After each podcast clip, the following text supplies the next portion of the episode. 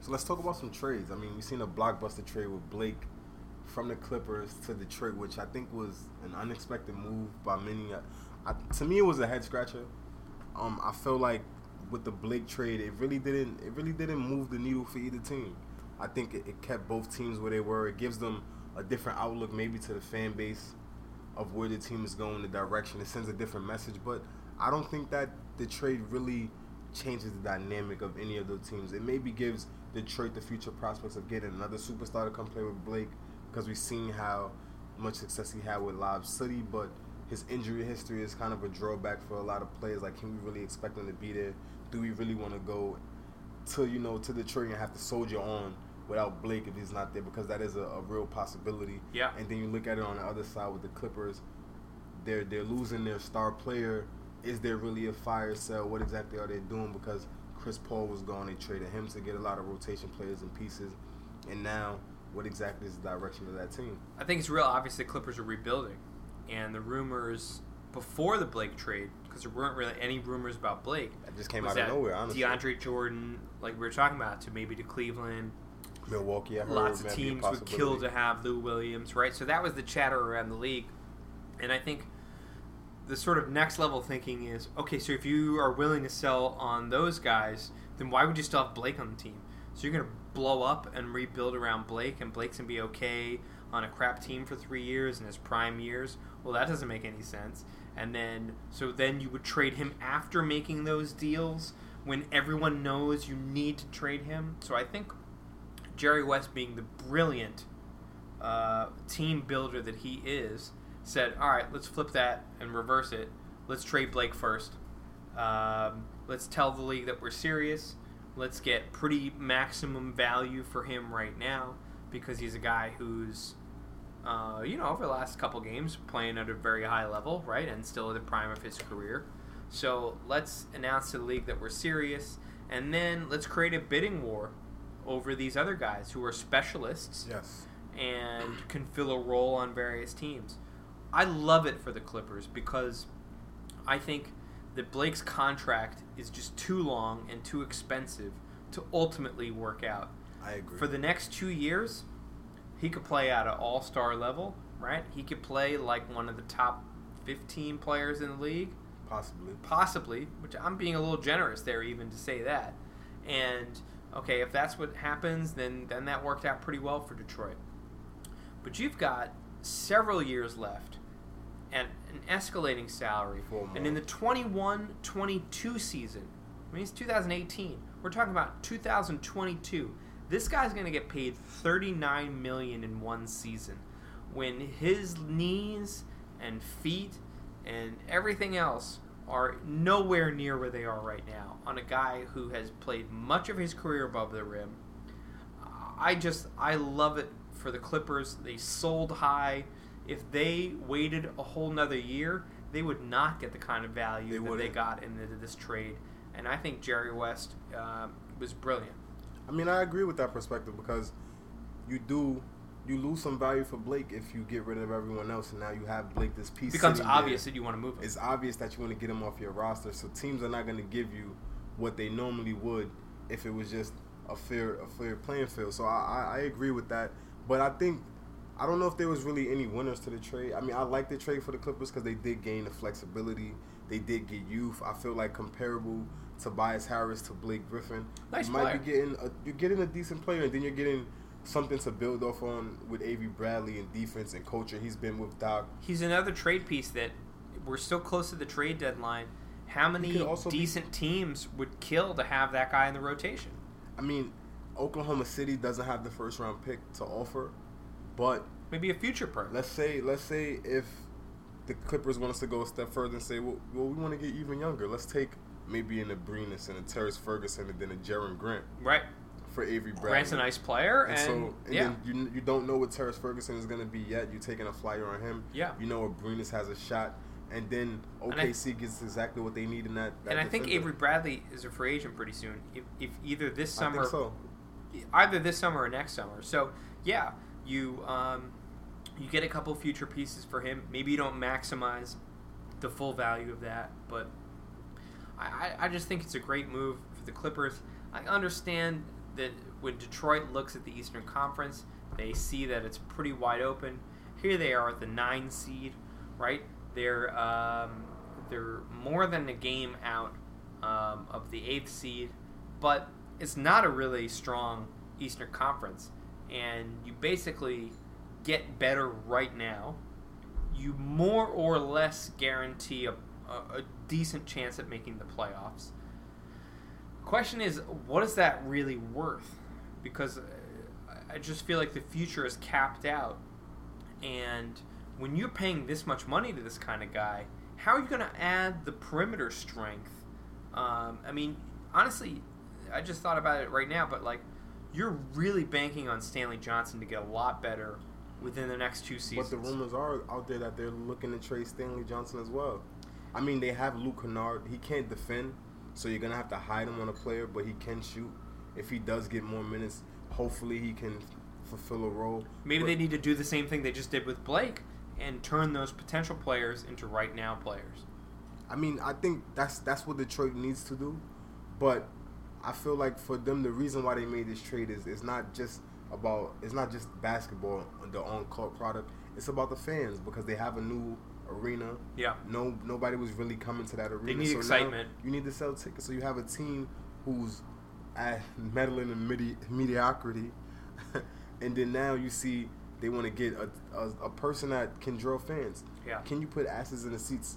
Is the phrase that do you have a marketable guy? Exactly. So I think top flight talent with Blake Griffin, he does that. So he serves a need that Detroit has, whether or not they're competing. Because a lot of times, the numbers that we see on the standings are not what these teams are mainly competing for anyway. Definitely, they're competing for their bottom line, and we see that. So if you're not gonna win the championship and have these extra games where you can sell to the fans, you need to sell out some seats. You need the fans that comes exactly during the regular season, so I see why Detroit made it. I get why they did it, but I just think they're trading the long term for the short term, and that just seems kind of foolish.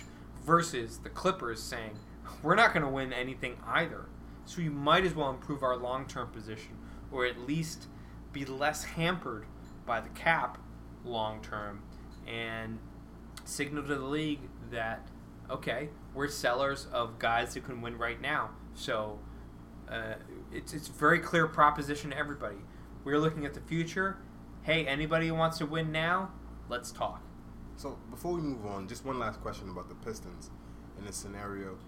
Does this move, this type of deal for a star and Blake, does this speak to Stan Van Gundy's security there?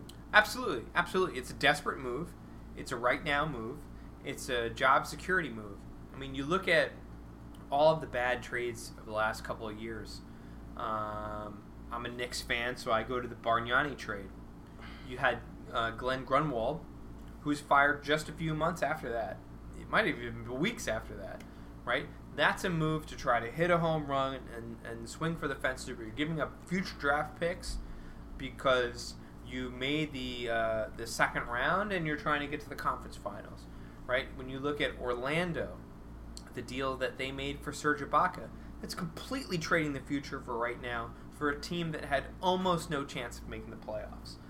That didn't work, right? And the GM was fired there. So, yeah, a lot of these moves were and are job security in the next 18 months versus is this going to look smart 3 to 5 years from now?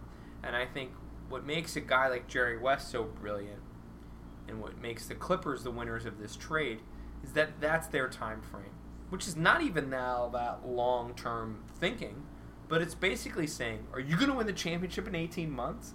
No.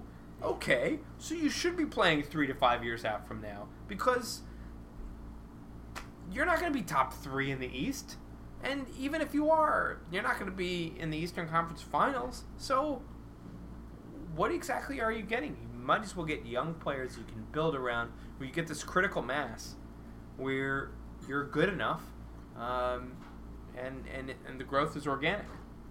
So, moving along, are there any other trades that you think should happen, that you want to see happen, that you think would take a team that's, let's say, like the Bucks or the Wizards? I mean, even though we've seen John Wall get hurt, but a team like that that's in the middle of the pack that would move them up, or let's say a team like OKC or Portland or something like that, that would take them to that next step, to moving up to the top tier in the conference. There were a lot of rumors about Kemba Walker a week or so ago, because the Hornets are not playing well, and he is playing well, and he's a really good point guard in a league with a lot of really good point guards.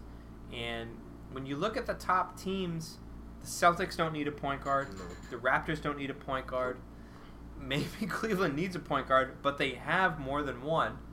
The Heat don't need a point guard. The Wizards don't need a point guard. The Bucks think they have one. And it's probably not really prudent for the Pacers to make a big move. So out east, there's no real market for a point guard. Out west, hey, would the Spurs be so crazy to try to trade for Kemba Walker? Maybe not, right? Would the Thunder be so crazy to try to throw Kemba Walker into that mix and try to sell some of the future to try to make the present even better? Would the Pelicans be willing to throw whatever they have, and whatever anyone would be willing to take, future draft picks included? But they must have something. There was a proposed deal for Mirotic, so they must have something that other teams want. I think maybe Ashik's deal coming off the books. Sure, that could be attractive to teams and a future draft pick. A lot of players say, okay, if we could, we'll take on this bad contract for this the rest of this year. Anthony Davis and Kemba Walker? That's not bad. Right, and look, Drew Holiday is a nice player, but I think I'd rather have Kemba Walker. So maybe some package that includes Holiday and some future asset, maybe that's enough for the Hornets. They're not exactly the most rational actor. Maybe you could make a deal that they'd be amenable to. So Kemba Walker's been out there. I don't know. I think the market for a point guard like Kemba, I don't think any of the teams in a playoff hunt need a player like that. Most of them have him already. It's going to take a team. I mean, he's been linked to the Knicks, but I think it's going to take a team that's like lower in the standings who wants to try to move up and maybe play for a lower seed. But I don't see him going anywhere right now. I don't really see a fit. I mean, maybe the Sixers? That's a possibility. Maybe they could use another point guard with Fultz not being there. I think if they were able to go and get a point guard like Kemba Walker, that puts them over the top, and then I think they possibly finish the season and maybe the fifth seed in the East if they have a player like Kemba Walker. You put Kemba Walker with Ben Simmons and Joel Embiid, it's and a JJ lot more Redick ready right now kind of team. Covington, I think that's a dangerous team right there. I think with that young talent, I think they could make some noise. Not saying that they may win a playoff series, but with that team, they could possibly take a team to 6 games, and depending on who they get in the first round, maybe even win. But I don't know. I don't know if the market for Kemba Walker is really that solid. A player like Mirotic, who's out there for Chicago Bulls, a team that's right under the Hornets. Where do you think he lands? I heard there's been some rumors to the Pelicans, but that fell through. Some rumors to maybe even Utah, which was a preferred destination of his. Where do you think he lands? I always think about the teams that are in contention or right around contention that could use another piece. Maybe the Wizards. The Wizards could probably use another shooter. And Mirotic has shot the ball this season much better than his career averages. I mean, he's been a super efficient guy and maybe playing better than what he really is, which is why it's probably wise for the Bulls to take a shot right now and try to see what they can get for him. So probably a smart idea for the Bulls to move on from him. Especially when they got this young guy, Marketing, who plays the same position, who's stronger, probably more versatile, younger, who has a lot more upside, basically, and is going to get better from here. Whereas I don't know if Mirotic is going to play better than he's played this season so far. What if Mirotic landed with the Rockets?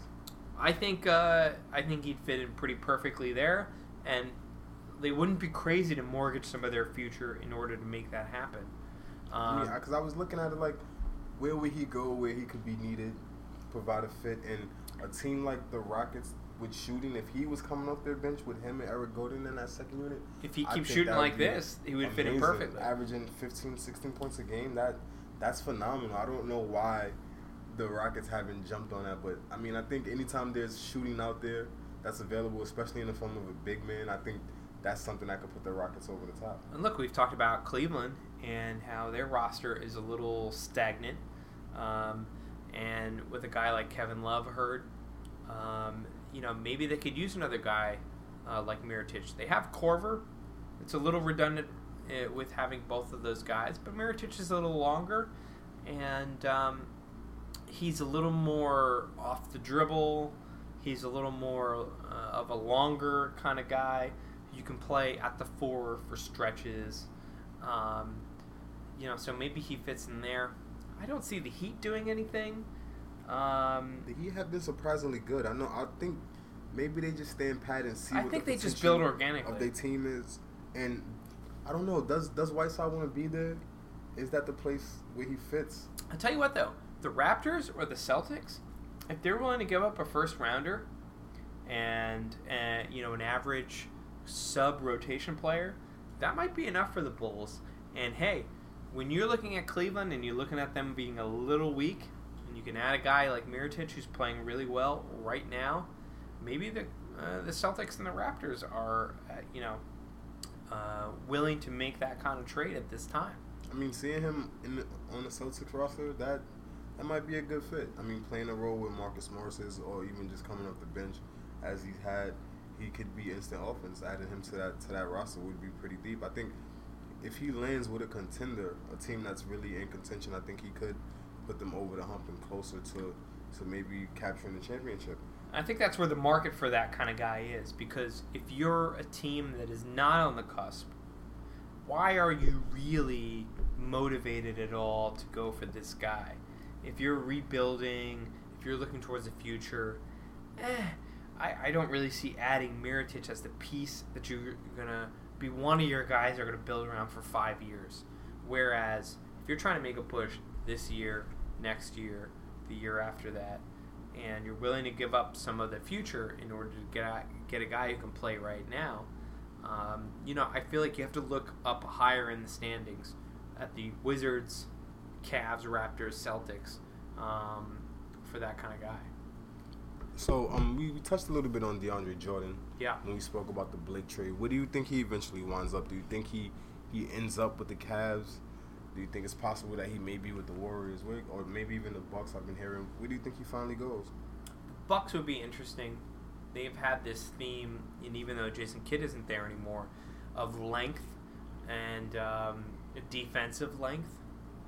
And look, you have John Henson, who is that kind of player. Well, what is DeAndre Jordan but a much better version of John Henson?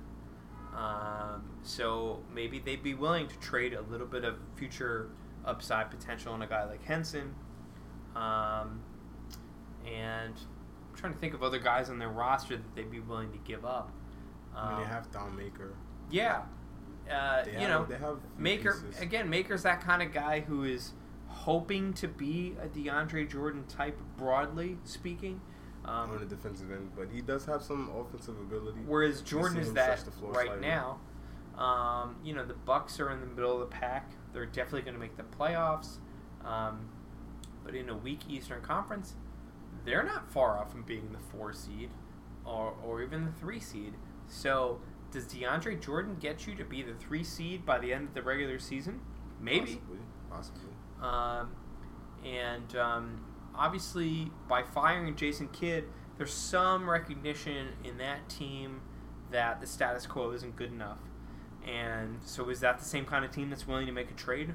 Probably.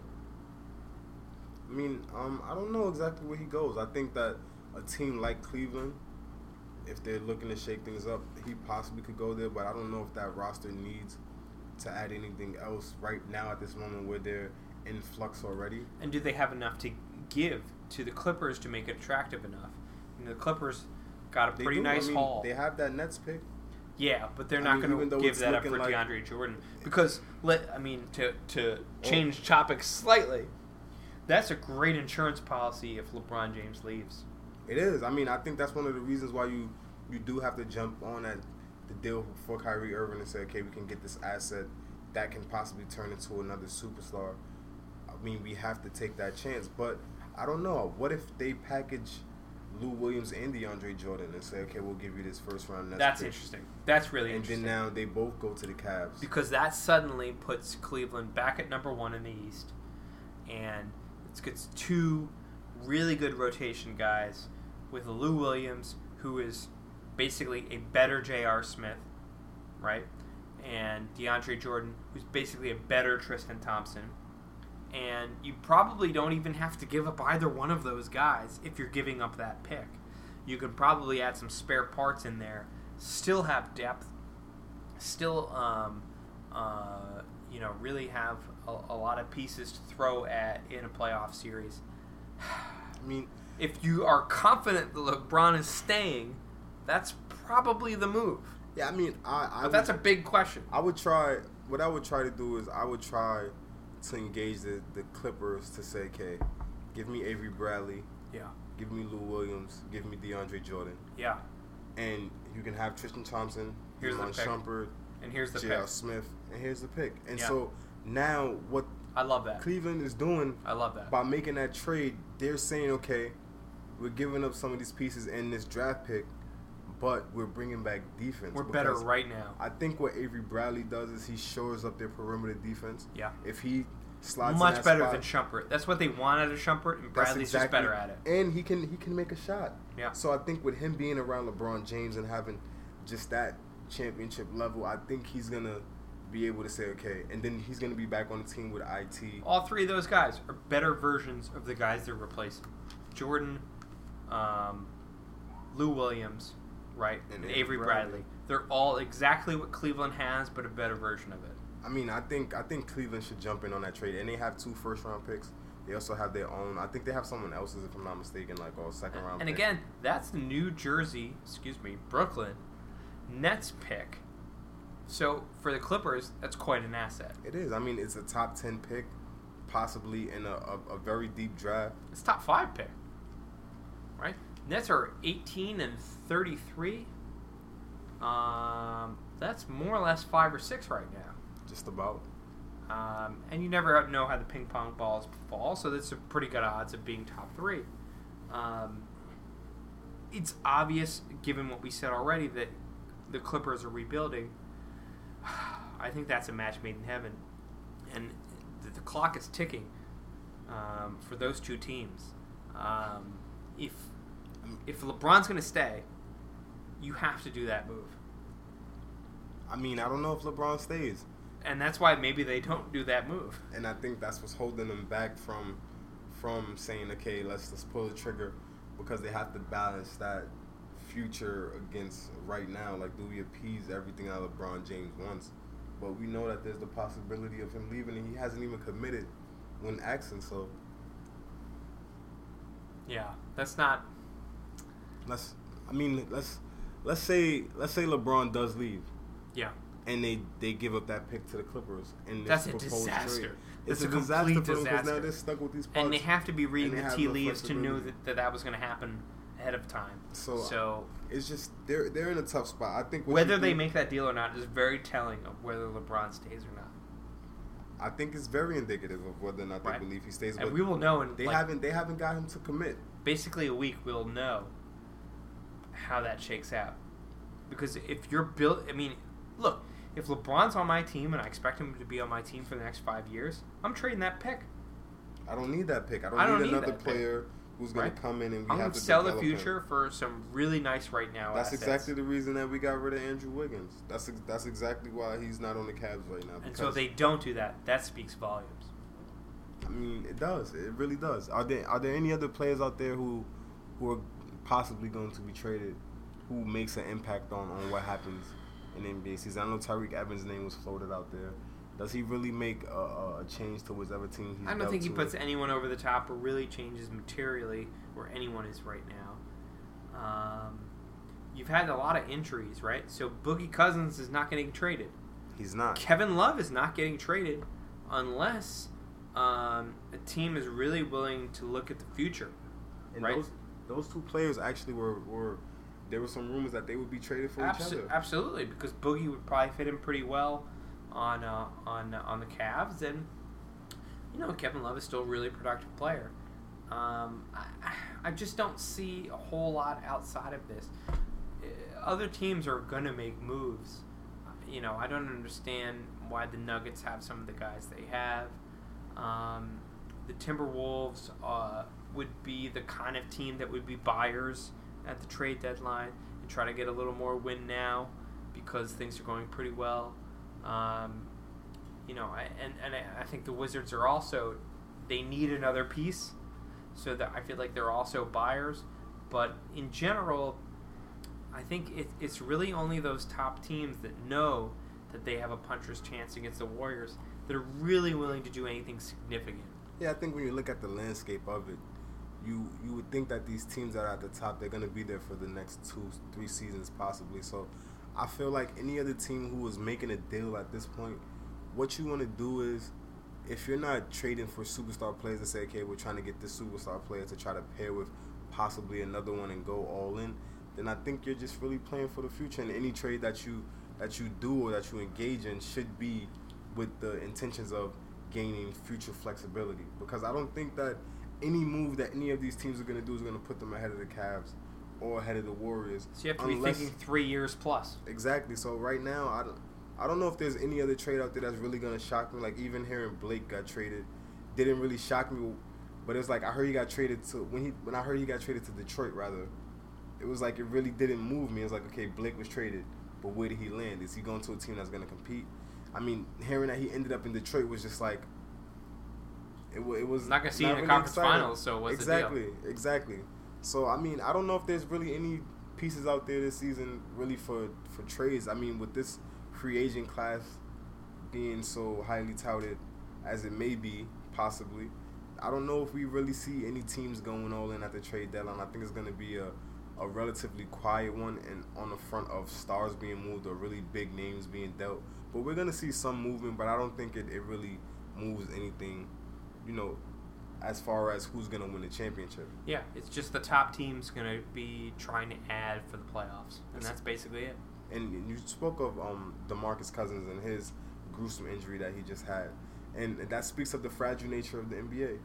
So you got to strike while the iron's hot. Exactly. So, I mean, when you see with these teams, I feel like there are a lot of teams that are one injury away from not competing. Just like we see with the Pelicans, their season is now basically done. So, I mean, it's crazy just how the NBA is, but I still don't think that there's any teams that's competing with the Cavs and the Warriors, and there's not much that you can do on the way of that to compete and just wait. No way.